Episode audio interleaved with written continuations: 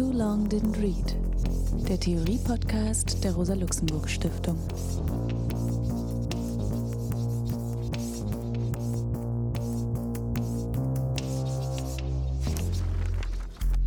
Hallo, mein Name ist Alex Demirović. Ich begrüße euch zum Theorie-Podcast der Rosa-Luxemburg-Stiftung.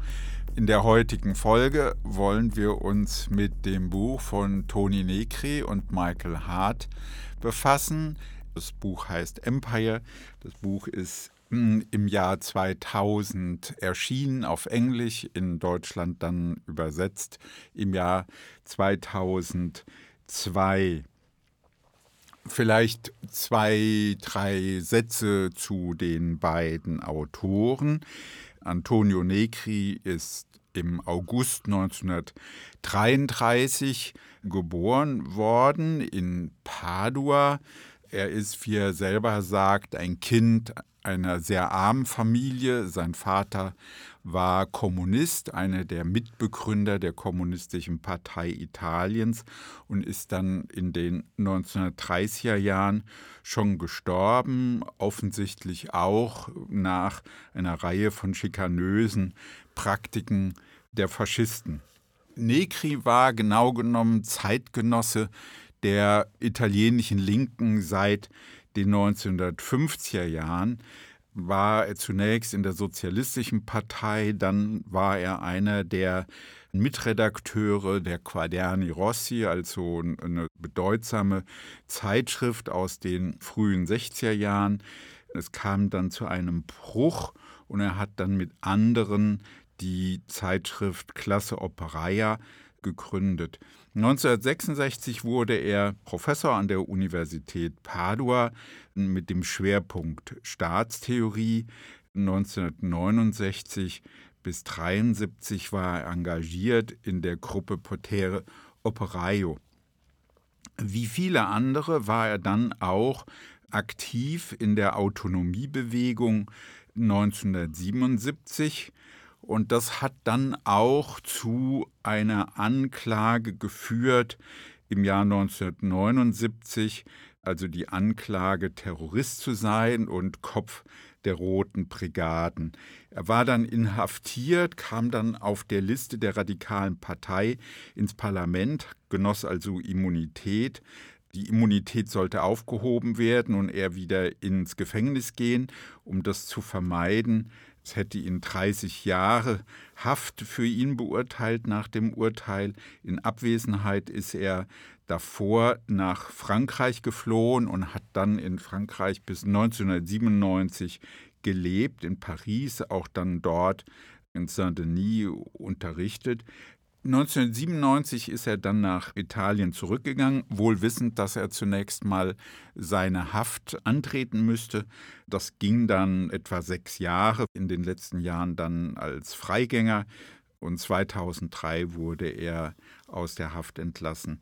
Das Buch, über das ich jetzt sprechen will, ist eben Empire, zusammen verfasst mit Michael Hardt. Er hat davor auch schon ein Buch mit Michael Hardt geschrieben in der Zeit in Paris. Michael Hardt hat eines seiner Bücher übersetzt und dieses gemeinsam verfasste Buch dann, die Arbeit des Dionysos, ist in den neunziger Jahren erschienen. Danach gab es eine Reihe weiterer Bücher, die sie zusammen verfasst haben, also Multitude zweitausendvier, Commonwealth zweitausendneun und Assembly zweitausendachtzehn und dazwischen ein kleines Bändchen zu Demokratie, wofür wir kämpfen. Es ist ja immer ein bisschen ungerecht, dass Michael als zweiter Autor neben einer historischen Figur wie Antonio Negri eben weniger bekannt ist. Michael ist neunzehnhundertsechzig geboren. Er hat, wie schon gesagt, eines der Bücher von Negri übersetzt und dabei haben sie sich kennengelernt und dann ihre gemeinsame Arbeit angefangen. Er lehrt Literaturwissenschaft an der Duke University in den U S A und ist vielfach politisch aktivistisch, ja, unterwegs, Weltsozialforum und Occupy Wall Street, und hat eben dann auch bei diversen Vorträgen in Deutschland über diese Dinge immer wieder berichtet und auch das gemeinsame Projekt mit Negri immer wieder sehr engagiert vertreten. Negri, könnte man sagen, war eben Begleiter der italienischen Linken. Für ihn war aber entscheidend, wie er selber sagt, der große zeitgeschichtliche Bruch von achtundsechzig. Seine Überlegung geht dahin, dass achtundsechzig etwas ganz Neues eröffnet hat. Ich zitiere das mal aus einem Buch Rückkehr, Alphabet eines bewegten Lebens, in dem er sich also in Gesprächen in diesem Sinne äußert. Ich gehöre zu denen, so sagt er, ich gehöre zu denen, die denken, dass neunzehnhundertachtundsechzig das Verhältnis von Handeln und Leben verändert hat, dass ein historischer Paradigmenwechsel stattfand, eine Neuerung im Verhältnis zum Leben und zur Geschichte. neunzehnhundertachtundsechzig war keine Revolution, es war die Neuerfindung der Produktion des Lebens. Seit damals wird das Leben anders gelebt. Selbst der Kapitalismus ist anders geworden durch die Virtualisierung der Arbeit, durch die Globalisierung und die Zerstreuung der Produktion in der Gesellschaft, durch den Erosionsprozess der Nationalstaaten und so weiter. Die gelebte Erfahrung hat sich grundlegend verändert. Das Intellektuelle ist nichts mehr, das vom Leben, von den Leidenschaften getrennt werden könnte. Also soweit Negri über sich und seine Eindrücke von achtundsechzig, die Bedeutung von achtundsechzig für ihn als Linker, als, ja, wenn man so will, revolutionärer Denker, sich zu diesem Einschnitt äußernd, also die große Revolution des Denkens, die er mit achtundsechzig verbunden sieht.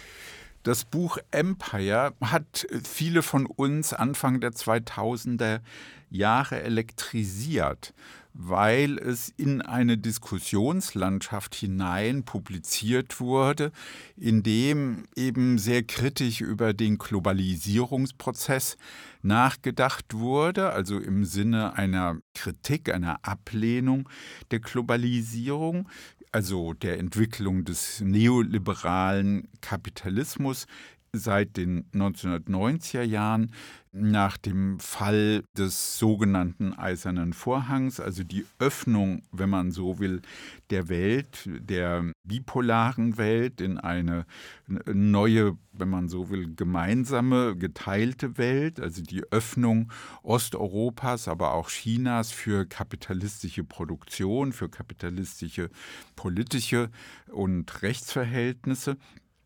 Das heißt, es war sozusagen eine neue Dynamik. Es gab die Golfkriege, es gab den Bürgerkrieg in Jugoslawien, die Intervention der NATO mit einer neuen Rechtsvorstellung, also das Recht zu schützen, was de facto auf eine Polizeiaktion hinauslief oder mehrere Polizeiaktionen unter der Führung der U S A. Und es gab eine Verlegenheit. Was waren eigentlich die Perspektiven der Linken angesichts dieser großen Entwicklung?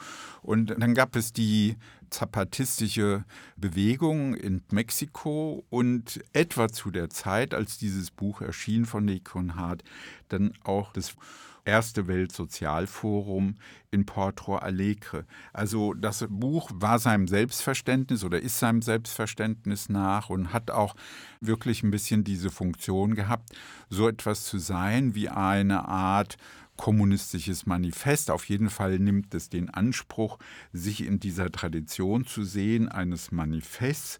Es spricht davon, dass es um einen prophetischen Text geht.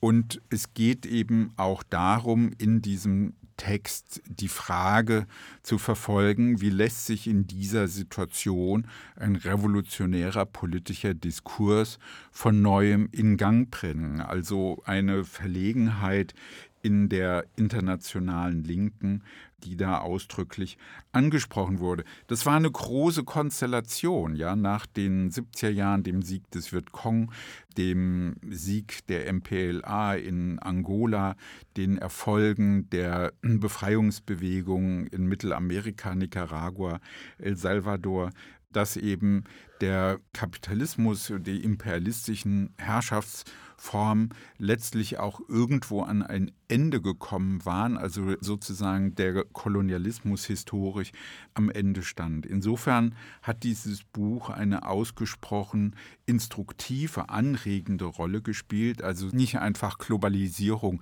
abzulehnen, sondern genau genommen für eine andere Form des globalen Zusammenhangs zu argumentieren. Also das Buch war eher altermondialistisch und hat eben in der Einschätzung sich kritisch abgesetzt von der Vorstellung, dass es weiterhin Kontinuität des Imperialismus geben würde. Also insofern markiert dieses Buch auch eine neue Konstellation der Diskussion.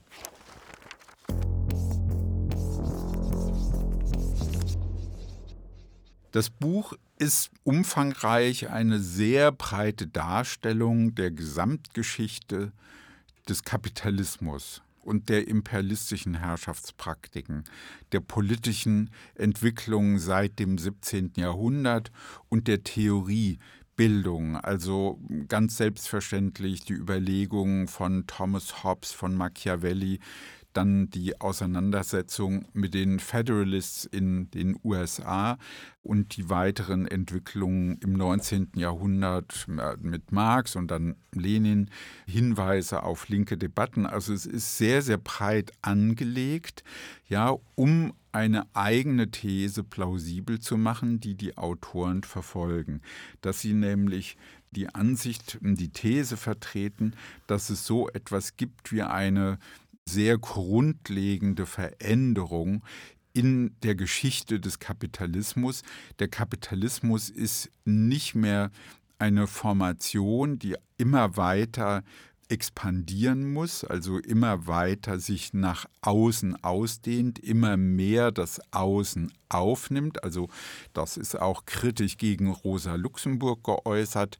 Also die Vorstellung, dass es so etwas gibt wie Landnahme und eine immer weitergehende Absorption, Aufnahme, Integration dieses Außen in den kapitalistischen Kreislauf, sondern sie haben die Vorstellung, dass das Empire ein Stadium der kapitalistischen Entwicklung ist, in der alles immanent geworden sei. Also wie sie das auch philosophisch dann ausdrücken, es gibt da keine Transzendenz mehr, nichts ist mehr Äußeres, also unberührte Natur, Rohstoffe, gesellschaftliche Zusammenhänge oder dann auch der Nationalstaat, sondern alles ist eben immanent innerhalb des Empires. Das Empire ist in diesem Sinne eine völlig neue Gestalt der kapitalistischen Vergesellschaftung. Das Empire zeichnet sich dadurch aus, dass es diese Immanenz hat, und das ist für ihre Überlegung von großer Bedeutung, dass das Empire von der Lebenskraft der Menge lebt. Das Empire ist insofern die letzte Gestalt der kapitalistischen Vergesellschaftung, als es ein Regime ist, was von akkumulierter, toter Arbeit lebt und nur überlebt, dass es vampirmäßig das Blut der Lebenden saugt, wie sie sagen. Also das ist ja sehr bildhaft, um zu sagen, die ganze Produktivität liegt bei der Menge, ja, also den Menschen, die in der sozialen Kooperation ihren Lebenszusammenhang, das Leben produzieren und, wie sie auch formulieren, ein gemeinsames. Also das Empire ist in diesem Sinn ein Beuteapparat, der sich diese Lebenskraft der Menge aneignet. In dem Sinne eine passive Organisation, eine parasitäre Organisation, die selber gar keine produktive Funktion mehr hat.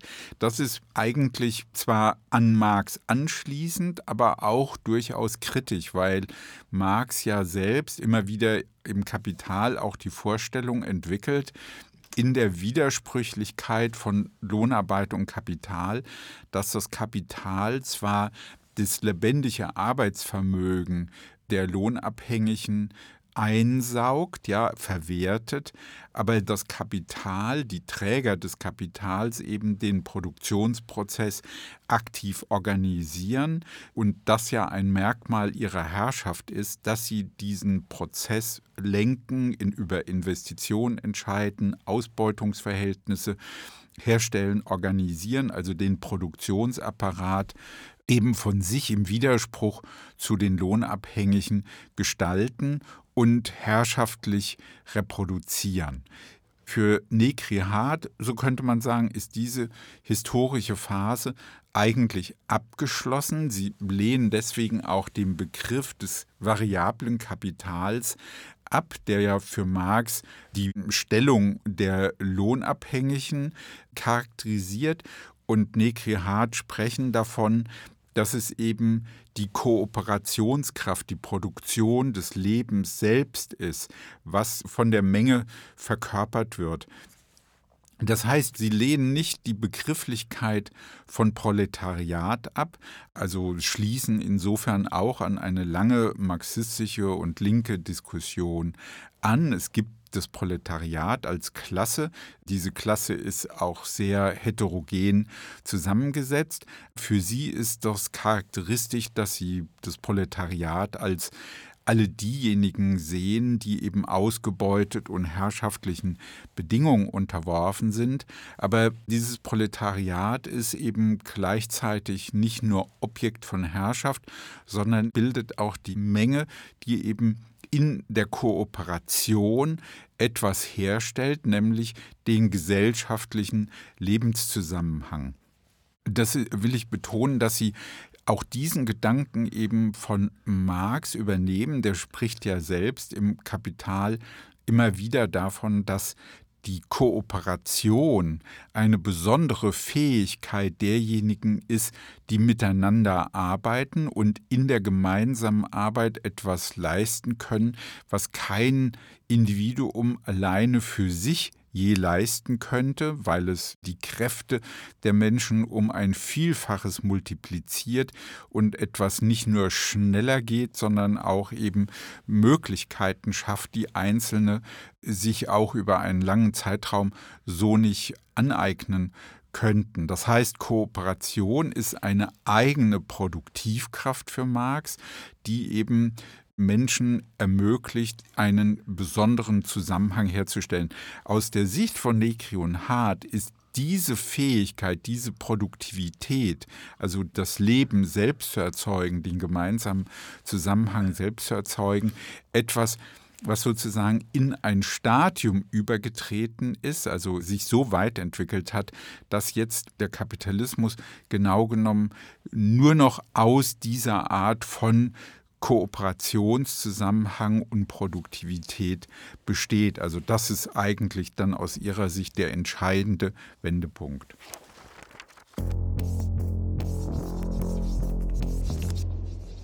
Empire ist Ergebnis der Kämpfe der Menge, der Multitude, des Proletariats. Es ist Ergebnis, es erwächst sozusagen aus dem Widerstand der Menge, und das Empire eignet sich diese Fähigkeiten in einer gewissen Weise an. Also das, was Nancy Fraser später den progressiven Neoliberalismus nennen würde, das ist etwas, was Negri und Hardt auch schon Anfang der zweitausender Jahre ausdrücklich ansprechen, dass zu dieser neuen Herrschaftsform alle diese Fähigkeiten der Bewegung seit den sechziger und siebziger Jahren, vor allen Dingen seit den siebziger Jahren, dazugehören. Das ist also eine Aneignung, aber das bedeutet für sie, und das wenden sie sozusagen in einer eigenen Dialektik positiv, das Empire, der Kapitalismus kann nicht einfach fortgesetzt werden. Er würde das vielleicht gerne tun, aber unter dem Druck der Widerstände, der neuen Kompetenzen, der Kommunikationsfähigkeiten, der Produktivität, der Menge, das Gemeinsame zu erzeugen, muss der Kapitalismus sich wandeln, wird also von der Menge, von diesen Widerstandspraktiken vor sich hergetrieben. Das lässt sich auch nicht mehr einem Staat zuordnen, also den U S A oder Deutschland oder Japan. Es geht also aus ihrer Sicht darum, das nicht mehr als Imperialismus zu charakterisieren, sondern eben als eine neue Phase. Das Empire ist also Netzwerkmacht, wie Sie betonen, also ein globaler Machtzusammenhang, der netzwerkartig organisiert ist. Aber die U S A spielen in diesem Netzwerk schon weiterhin eine besondere Rolle, denn es findet unter der Führung der U S A statt. Die U S A übernehmen in einer gewissen Weise auch die Aufgabe zur Reproduktion dieses Machtnetzwerks eben in besonderer Weise beizutragen. Also es ist so gesehen für Sie auch ein Übergang von der Moderne, von einer modernen Souveränität, also das berührt den Staat, das berührt das Individuum, das Subjekt, es berührt die Organisation der Arbeit, auch in Unternehmen, hin zu einer Postmoderne. Das ist für Sie eben wichtig, also diese Immanenz, die Beweglichkeit, die Flexibilität sind sozusagen charakteristische Merkmale dieser ganz neuen Form von Produktion, die eben global, netzwerkartig organisiert ist. In diesem Zusammenhang spielen natürlich auch die Veränderungen der Unternehmen und der Arbeit eine große Rolle, ebenso aber auch die Migration, die Fluchtbewegung, also die Suche nach Möglichkeiten, Glück zu finden, mit rebellischen Praktiken eben das eigene Leben zu verändern. Also der Begriff des Exodus spielt auch in diesem Zusammenhang eine große Rolle. Es ist also nicht nur Verweigern, sondern es ist Experimentieren mit neuen Formen der Produktivität und der persönlichen Beziehungen.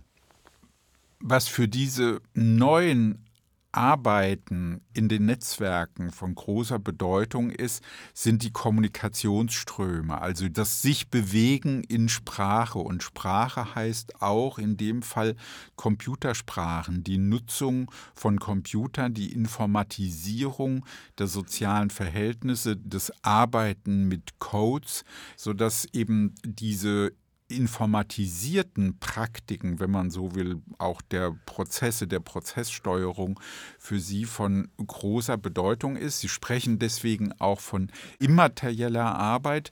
Immaterielle Arbeit, die also nicht einfach nur den Gegenstand da draußen vor Augen hat, sondern der prozessiert wird, auch in informatisierten Prozessen. Zur immateriellen Arbeit gehört auch das Wissen, die Kommunikation, ja, also das Wissen im Besonderen. Und da knüpfen Sie eben an, an eine Überlegung von Marx aus den Grundrissen zum General Intellect.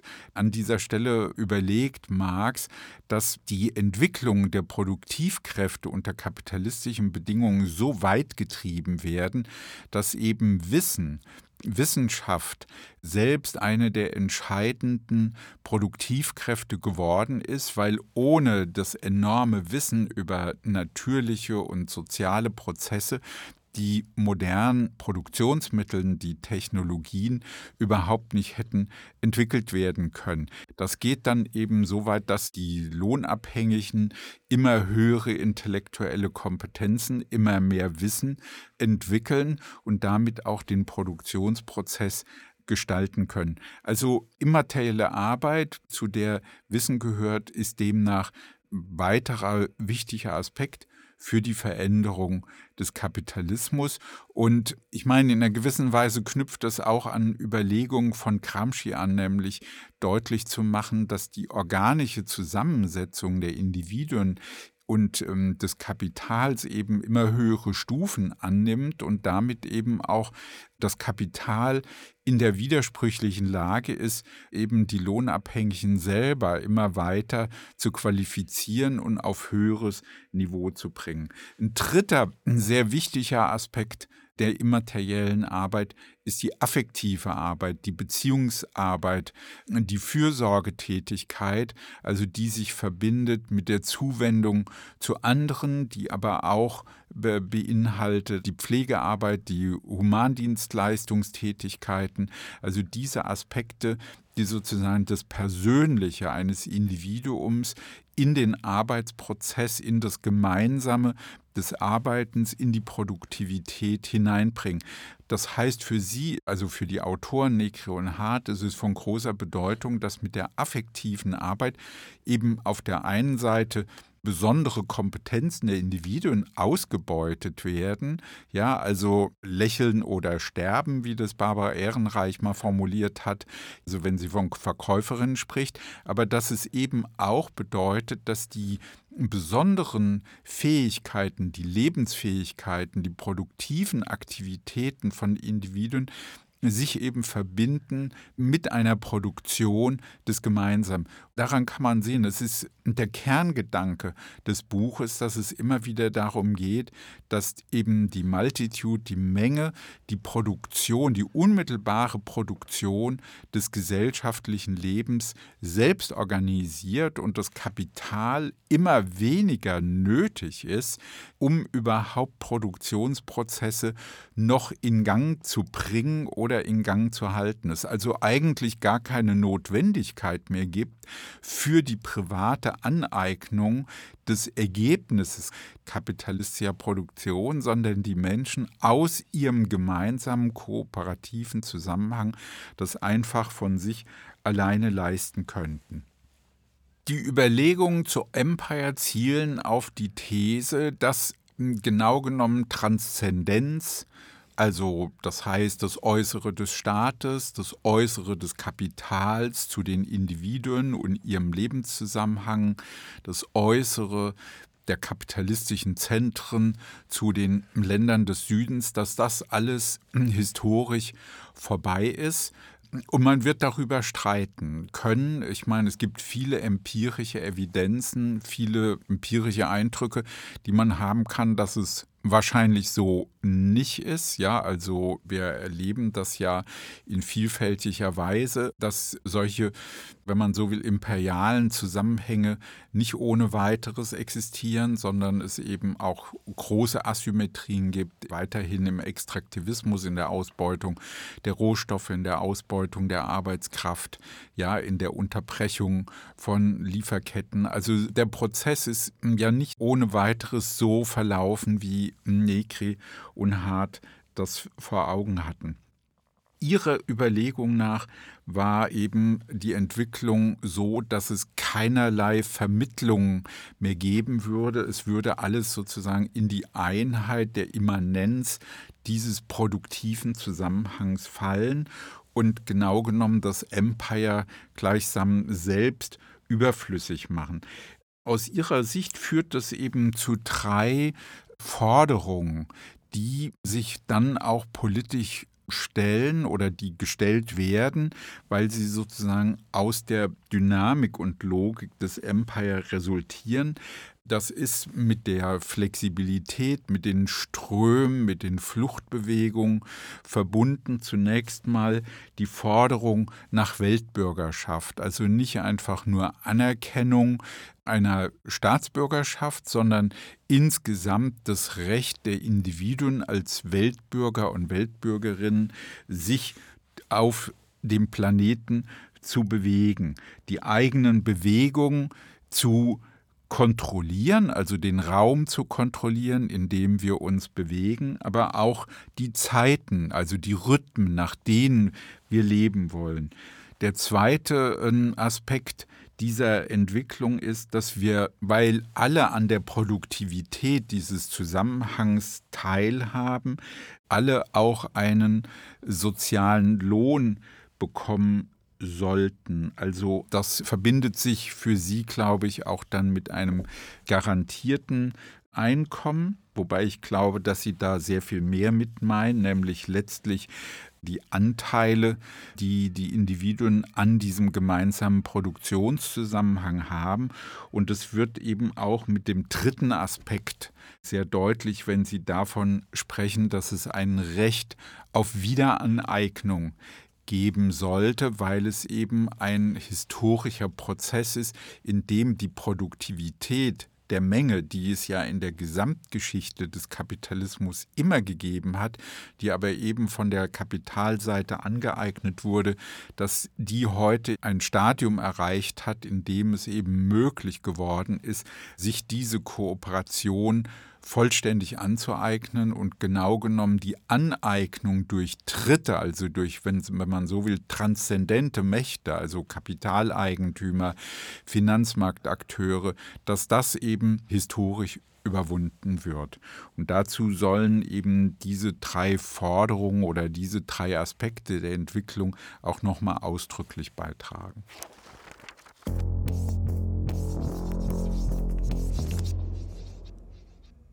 Michael Hardt und Antonio Negri. Empire. Die Postmoderne verlangt das Ende der Geschichte. Doch dergestalt, dass paradoxerweise gleichzeitig alle Kräfte der Menschheit dazu aufgerufen werden, zur globalen Reproduktion der Arbeit, der Gesellschaft und des Lebens beizutragen. Wie lässt sich in dieser Situation ein revolutionärer politischer Diskurs von Neuem in Gang bringen? Wie kann er konsistent werden und einem eventuellen Manifest eine materialistische Teleologie geben? Die postmoderne Befreiung muss in dieser Welt stattfinden, auf der Immanenzebene, ohne die Möglichkeit eines utopischen Außen. Die Form, in der das politische Heute seinen Ausdruck finden kann, ist jedoch überhaupt nicht klar. Ein Manifest, ein politischer Diskurs heute muss sich bemühen, prophetisch zu wirken, also in Verbindung mit den immanenten Begehren zu wirken, das die Menge organisiert.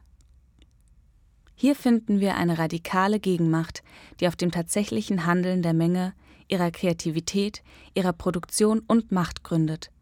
Eine materialistische Teleologie.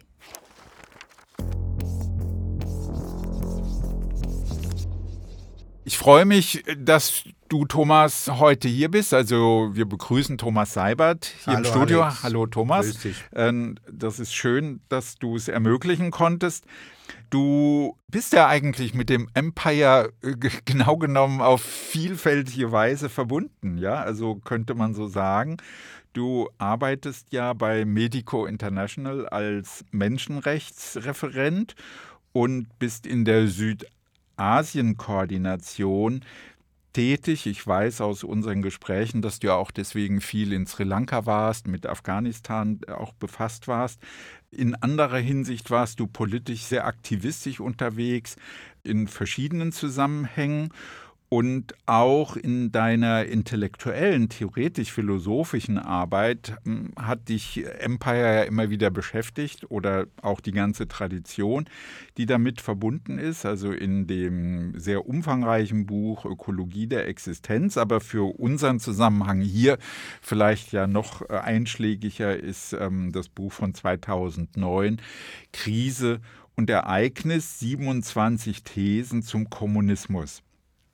Ja, also wir wollen ja über Empire miteinander sprechen und klar, das Buch ist ja ein prophetisches Manifest, wie Sie selber sagen.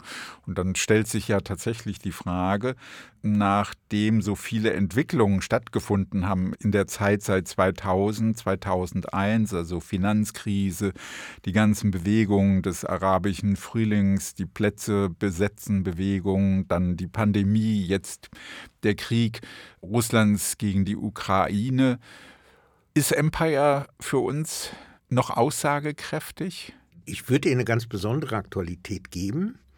Einmal, ähm, weil es heute befremdlich ist. Wir würden nicht mehr mit dieser Begeisterung nach dem Kommunismus fragen, mhm. würden eher den Verdacht haben, stark, ob es damit nicht endgültig vorbei sei. Mhm. Das ist die eine Seite. Die andere Seite, wenn wir dieses Befremden klären wollen, eine Gelegenheit, unser eigenes Befremden äh, über unsere Gegenwart aufzuklären, ist natürlich die Begrifflichkeiten von Empire, das, was Empire ausgesetzt hat, ja. damals nochmal streng zu überprüfen. Und in diesem Gegenstand einer Überprüfung geworden ja. zu sein, ist Empire aktuell.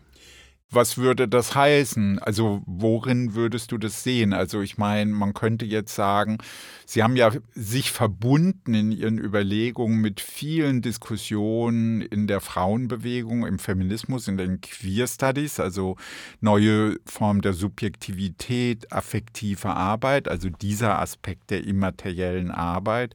Sie haben auch sehr viele Anregungen gegeben für die antirassistische und migrationspolitische Diskussion, ja, und auch die, die mit äh, Negri und Hardt enger verbunden sind, also wie Sandro Mezzatra oder äh, Moulier-Bouton. Ja, also worin würdest du das sehen? In solchen dann sich daraus ergebenden Forschungsfeldern, politischen Aktivismen? Oder wo, worin würdest du, oder welche Begriffe schweben dir vor?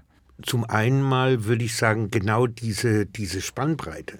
Mhm. Zu verweisen auf A. Aktivismus, B. auf konkrete soziale Forschung zu bestimmten Phänomenen, mhm. wie zum Beispiel, was aus der feministischen Problematik jetzt gerade wird, das auf der einen Seite und auf der anderen Seite die Bereitstellung eines, eines Begriffsgerüsts, das aus ihrer Kommunikation mit der Philosophie auch stammt. Also die Verbindung zwischen der konkreten Forschung, die zu tun wäre, die, wo, wo man ihnen nicht vorwerfen muss, dass sie sie nicht gemacht haben. Sie haben aufgefordert, das zu tun.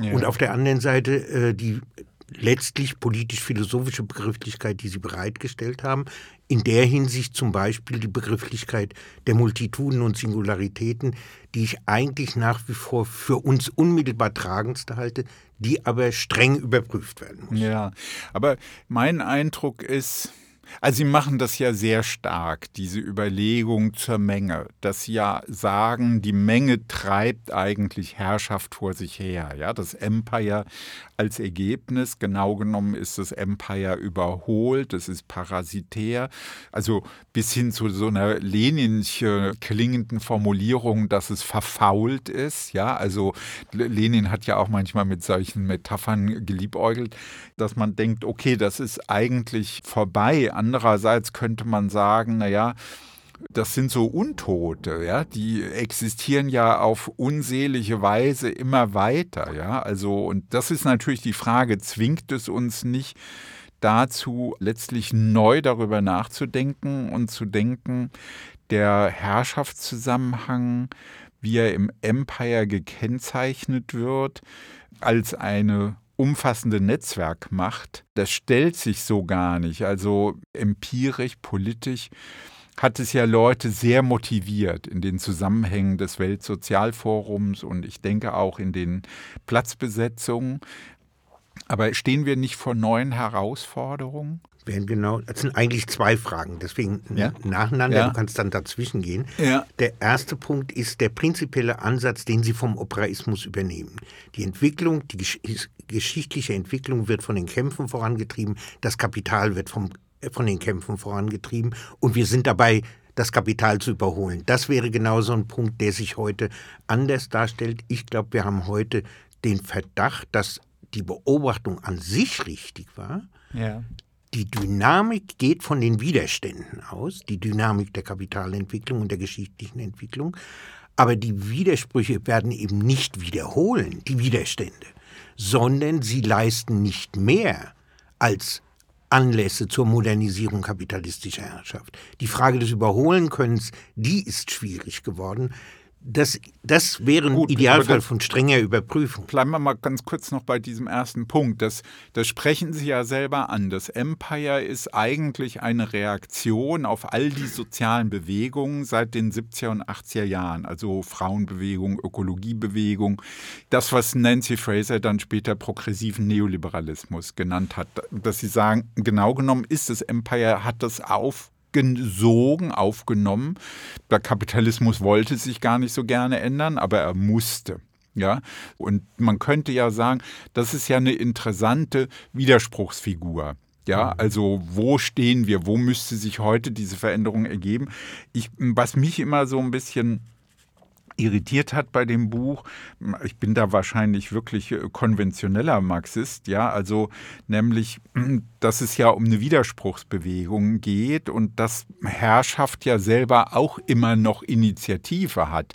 Also Herrschaft kann ja Prozesse organisieren und übernimmt eben vieles auch nicht. Also genau genommen müssten wir hinsichtlich der ökologischen Fragen sehr viel weiter sein, aber auch im Geschlechterverhältnis gibt es ja auch massive Rückschritte. Einerseits erstaunliche Fortschritte, ja, in manchen Ländern unerwartet, Irland oder Argentinien, ja, aber trotz der vielen Proteste gegen Gewalt gegenüber Frauen gibt es auch gleichzeitig eine Kontinuität, massive Erfahrung dieser Gewalt.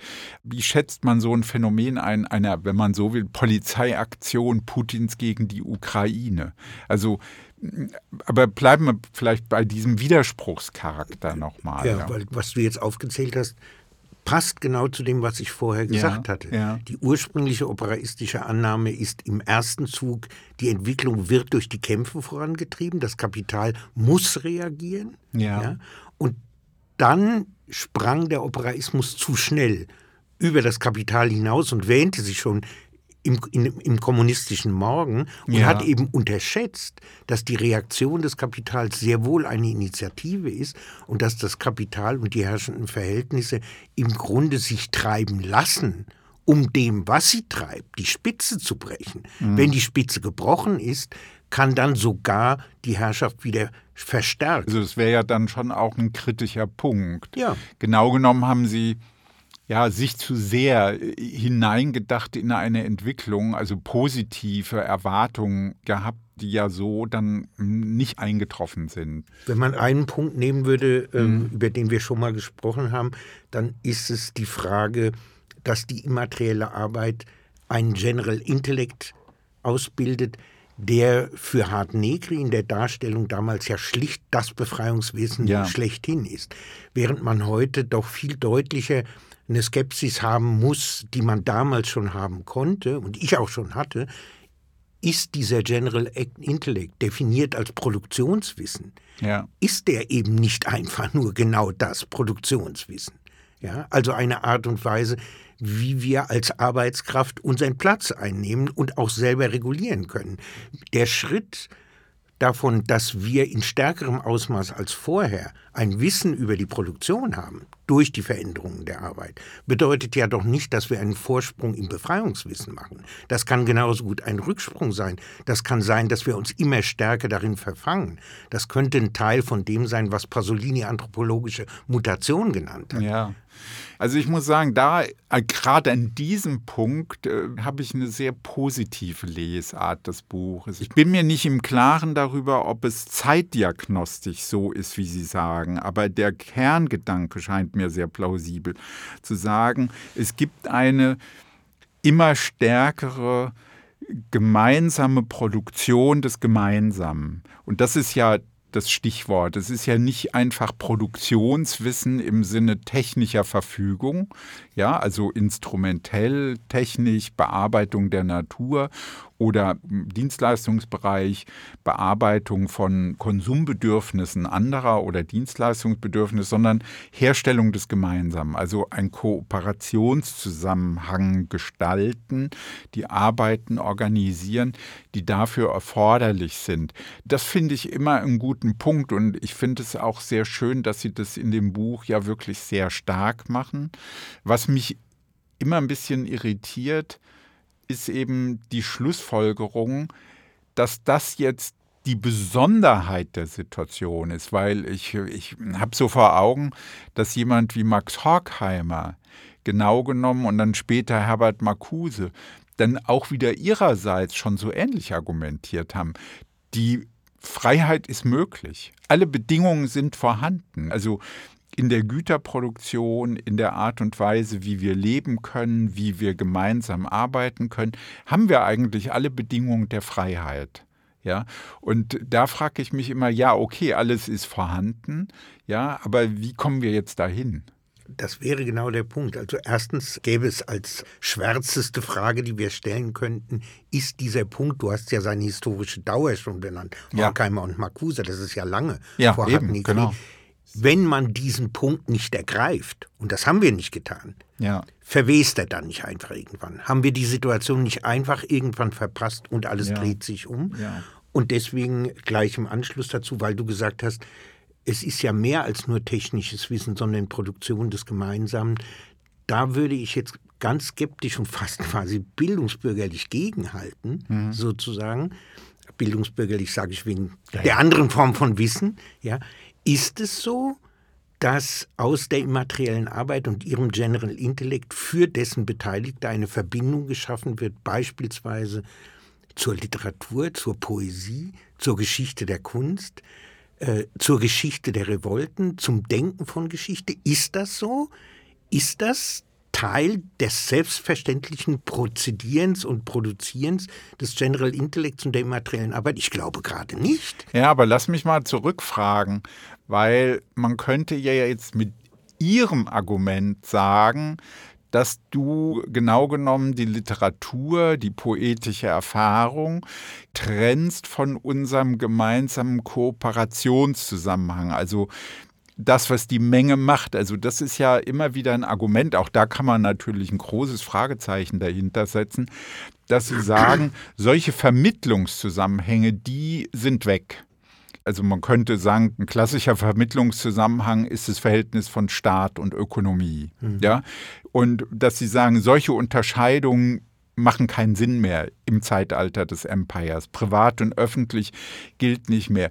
Mit anderen Worten will ich sagen, die könnten dir vorwerfen, dass du eigentlich noch in Begriffen früherer Perioden argumentierst. Ja? Und, und sie selber würden sagen, na ja, aber eigentlich hat das Empire das überholt.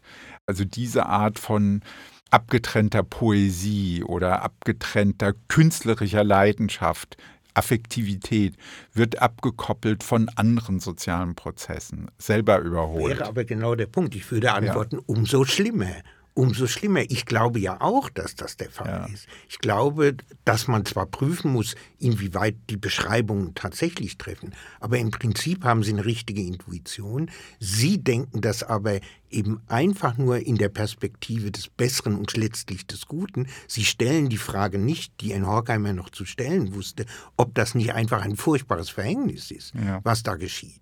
Und das ist uns doch heute aufdringlicher geworden als noch vor zwanzig ja, Jahren. Na, ja, klar. Also Horkheimer und Adorno würden natürlich sagen, wenn der Vermittlungszusammenhang eingeebnet wird, heißt es, dass alles eine also glatte, nicht mehr gekerbte Oberfläche ist eigentlich ganz nachteilig, ja, weil Vermittlungen, das sind Ungleichzeitigkeiten, in denen können wir auch immer wieder uns gleichsam für den Moment retten, ja, während wenn das alles glatte Oberfläche ist, dann ist es eben in der Begrifflichkeit der kritischen Theorie eben auch fataler Positivismus, ja, so, ne, und insofern, wie können wir eigentlich Residuen der Autonomie und Freiheit schützen, also wozu Adorno vor allen Dingen eben die Kunst dann auch gerechnet hat. Ja, aber leider gehen sie ja auf diese Frage in dem Buch so gut wie gar nicht ein. Ja, wir also, können das, aber wir können die ja, Stellen wär, in dem Buch picken, die ja. sind nämlich da.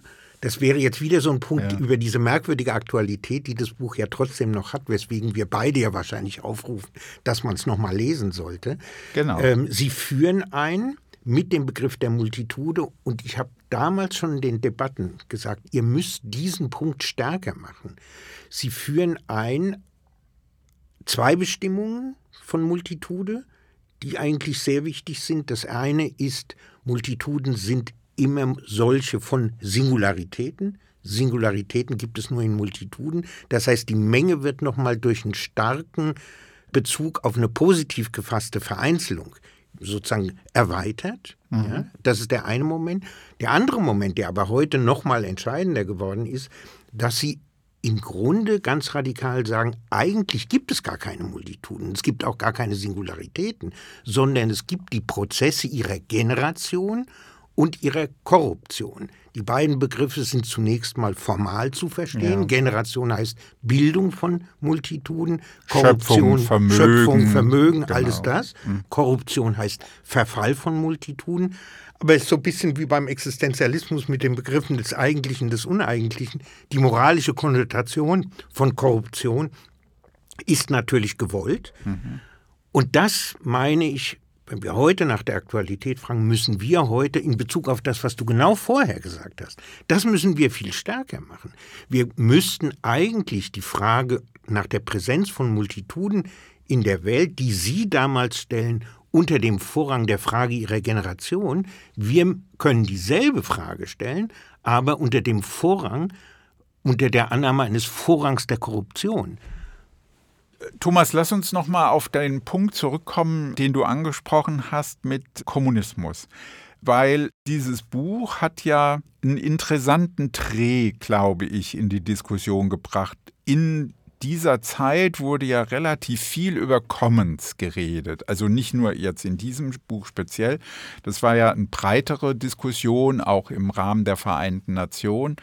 Aber das gibt ja auch dem Kommunismus nochmal einen interessanten Akzent, nämlich das, was sich eben aus dieser ganzen Idee der Produktion des Lebens, also Biopolitik, ein Stichwort, was ja auch unbedingt angesprochen werden sollte, dass sie ja die Vorstellung haben, was da historisch neu geschieht, ist ein Selbstverhältnis, ein Selbstverständnis, dass wir unser Leben, unseren Lebenszusammenhang produzieren.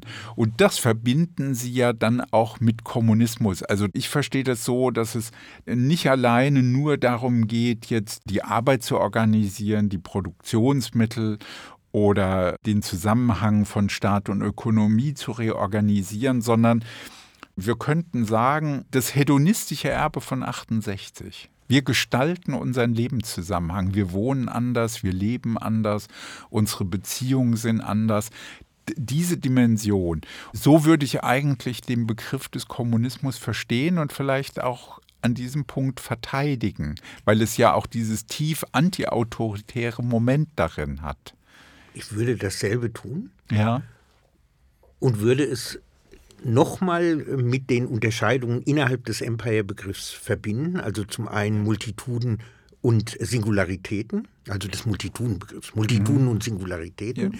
die müssen gedacht werden, wenn wir diese Eigenproduktion des Lebens denken, dann aber eben auch die Problematik, die die zweite war, die die Multitude nochmal unterscheidet, Generation und Korruption. Wir haben dieses Moment, dass die Wiederaufnahme von achtundsechzig ist. Wir haben aber gleichzeitig, zwanzig Jahre nachdem sie das vorgelegt haben, genügend Skeptiken an der Hand. Und jetzt fällt uns von achtundsechzig her und angesichts dessen, dass sich uns heute Phänomene der Korruption eher aufdrängen, wenn wir Mengenhandeln und Handeln von Singularitäten sehen, fällt uns von achtundsechzig her nochmal ein, dass Sartre vor achtundsechzig, in achtundsechzig, für die Aktivität der Befreiung kurioserweise nicht von Leben sprach, sondern von Antiphysis, ganz wörtlich Antileben. Ja, ja. Zunächst mal ist das Empire, und da sind die Multituden mit bei, Produktion von Leben. Die Multituden setzen diese Produktion dann von Leben dann von der kapitalistischen Einhegung frei. Das ist das, was Hardt Negri zum Thema machen. Aber das Empire selber ist auch Produktion von massenhaftem Tod. Das wäre die eine Dimension. Und diese, die hat sich als stark erwiesen. Das andere aber ist auf Seiten der Multituden, die waren eben nie nur Produzenten ihrer Lebendigkeit oder beziehungsweise sie waren das nur im Bruch auch mit ihrer eigenen Lebendigkeit. Das ist das, was Sartre hervorhebt mit der Antiphysis. Sartre sagt, im Prinzip leben heißt sich anpassen, fressen, ficken, Fernsehen, den anderen fressen. Und wir setzen dem Antileben entgegen. Wir setzen da einen Schnitt, der aus Freiheit resultiert, auch sozusagen, der eben nicht Leben ist in diesem Sinne. Ja. Das führt uns Aber auf das den hat Punkt natürlich heute viel mit Foucault und Deleuze zu tun, dass sie sich sehr, sehr stark darauf dann auch beziehen. Ich würde die beiden jetzt mal weglassen. Ich würde einfach jetzt bei dem Begriff Produktion des Lebens. Ja. Kann die aber einfach so sein, wie Hardt Negri an dieser Stelle nah an Marcuse sagen, in der inneren Dynamik des Lebens selbst, mhm. das ist es ja, ja, das ist der vitalistische Drive, ja. fehlt dem nicht, gerade angesichts dessen, dass Leben aber auch immer der Korruption verfällt, dieses Gegenmoment nicht in der Eigendynamik des Lebens, sondern gegen sie, die Dynamik von Leben brechend durch freie Eingriffe in der Spannung von Multitude und Singularität. Und heute würde ich viel eher sagen, im Ausgang von Singularitäten, die das tun, ja. die diese Dynamiken des Lebens, so wie sie sind, die bei Hardt Negri eben nur in der einen Richtung auf den Kommunismus zu zum Thema gemacht ja. werden. Wir müssen doch heute das ganz andere sehen. Es gab einen Artikel ganz früh nach Empire, ich glaube von Katja Diefenbach, The Dark Side of the Multitude. Ja. Das müssten wir, wenn wir nach der Aktualität dieser Sachen fragen, müssen wir sie, glaube ich, von diesen frühen Einwänden nochmal überprüfen. Und das würde heißen, genauso wie du vorschlägst, einerseits an dem Drive festhalten, der ja auch von weit her kommt, eben von achtundsechzig. Es gibt keinen Grund, das aufzugeben. Es aber andererseits auch über die Gegentendenzen in den Blick zu nehmen und uns selbst zu sagen, wir sind Produzentinnen von Leben und Produzentinnen von Antileben, von Gegenleben. Und so erst wird's rund. Antileben. Also ich würde es gar nicht so vitalistisch deuten. Aber ich sage ja auch, dass ich denke, dass sie in einer gewissen Weise so merkwürdig nicht in Widersprüchen denken. Ne? So könnte man das ja vielleicht ja, ja. Auch, auch packen, dass man denkt, na ja, das ist eigentlich klar, es gibt diesen großen Zusammenhang, der sich bildet in der Form des Empire, aber eigentlich ist das Empire gleichzeitig schon irgendwie nur noch ein Parasitär, eigentlich schon überwunden. Ich meine, du hast es ja vorhin auch gesagt, ja. irgendwie lebt man schon im Kommunismus, ja, auch wenn man es noch nicht so richtig merkt. Aber dann gibt es ja eben genau diese andere Seite, ja, die Dark Side oder das Gegenleben, ja, also man könnte auch sagen Herrschaft, das Kapitaleigentum und die organisierende Fähigkeit des Kapitaleigentums, ne, wenn man denkt, dass ja unsere kollektiven Kommunikationen ja in einer Weise privat angeeignet werden, ja durch Zuckerberg oder Musk, ja, also dass man sagen, ne, also jetzt mit Twitter oder Facebook oder Google, dann kann man ja sagen, das sind ja gigantische Prozesse der Neubelebung und daraus entstehen ja auch neue Widersprüche, ja, so, ja, und um auf einen anderen Aspekt zu kommen, der ja auch interessant ist. Sie sprechen ja davon, dass es diese Kerbungen nicht mehr gibt, des Nationalstaats. Aber wir erfahren das ja. Sind es nicht eigentlich Hinweise darauf, dass wir jenseits des Imperialismusbegriffs, aber auch jenseits des Empire-Begriffs neu über solche Konstellationen nachdenken müssen? Wie, wie schätzt du das ein? Ich denke erstmal, dass du einen zentralen, eigentlich den zentralen Befund für eine Wiederlektüre gemacht hast, äh, darauf achten, dass sie zu wenigen Widersprüchen denken. Und das bezieht sich genau auch auf den Begriff des Empires. Ich halte das nicht für überholt. Man muss nur die Seiten stärker machen, die sie damals nicht genügend zur Geltung gebracht haben in ihrem Drive. Nämlich erstens sozusagen die Minimalbestimmung von Empire ist zu sprechen wegen des Vorliegens einer Weltordnung. Das ist noch immer der Fall und in diesem Fall haben wir immer noch von Empire zu sprechen, mhm. von der Minimaldefinition ausgehend. Und die Imperialismen sind Teil dieser Weltordnung. Der zweite Punkt wäre aber, dass sie ebenfalls ganz am Anfang schreiben, Empire entsteht aus der Krise und ist selbst die Krise. Und dieses Moment ist jetzt viel stärker. Wir haben eben tatsächlich überall neue Kerbungen. Ja. ja. So wie Sie es schreiben, müssten wir jetzt denken, wir rutschen raus aus dem Empire. Macht man aber die, das Gekerbtsein auch des Empires stärker, dann hat man jetzt einen Punkt, dass man sagen muss, offensichtlich ist es so, dass das, was Sie die cäsarische Macht genannt haben im Empire, mhm. die von den U S A ausgeübt worden ist, damals auch noch, das ist weggefallen. Ja, und heute reguliert sich das Empire in zunehmend krisenhafter und chaotischer Weise über die Konkurrenz seiner führenden Mächte. Yeah. Das ist kein Zerfall des Empires in Imperialismen, kann es im Endeffekt auch sein. Sie haben immer gesagt, es kann auch zu Ende gehen mit dem Empire, im schlechten Sinn. Gesagt haben sie das. Ich würde sagen, es ist kein Zerfall in Imperialismen, sondern es ist jetzt so, dass die Regulation eben genau so erfolgt. Es wird gekämpft um die Weltordnung, und zwar nicht nur von den Multituden her, sondern das Empire kämpft quasi um sich selbst, seine führenden Akteure ja. ähm, sozusagen treten neu in katastrophische Kommunikation, das ist ja das, was da geschieht, ne? Um sozusagen das Empire zu transformieren, also nicht nur durch die Angriffe der Multitude, sondern auch untereinander. Und das ist es eben, was heute gesehen werden muss, also glatte Räume, gekerbte Räume, aber dann in viel stärkerem Maß das, was du aufgerufen hast, das Empire tatsächlich gar nicht mehr beansprucht, die gesamte Oberfläche ja. des Planeten in sein Innen zu machen. Es schafft sich selbst sein Außen, indem es Gebiete einfach rausschmeißt. Ja, aber du führst viele, du führst damit eine Reihe von Überlegungen ein, die wirklich das Konzept, wenn man so will, sehr dehnen, sehr strapazieren, weil man daran sieht, das Empire ist geschichtsphilosophisch dann doch nicht an den Punkt gekommen, alle diese Begriffe final überflüssig zu machen, weil es gibt dann eben doch viele Krisen, nicht eine Krise, viele Zentren.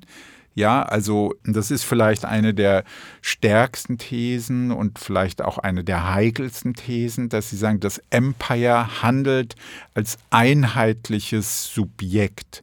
Nicht mehr Konflikte zwischen Imperialismen, sondern eine neue politische Herrschaftsform in einer gewissen Weise. Ne? Und ich finde deine Andeutung interessant, aber sie legen eben auch nahe, dass es wirklich zu neuen Spannungen kommt und wir deswegen tatsächlich überlegen müssten, wie lesen wir das neu.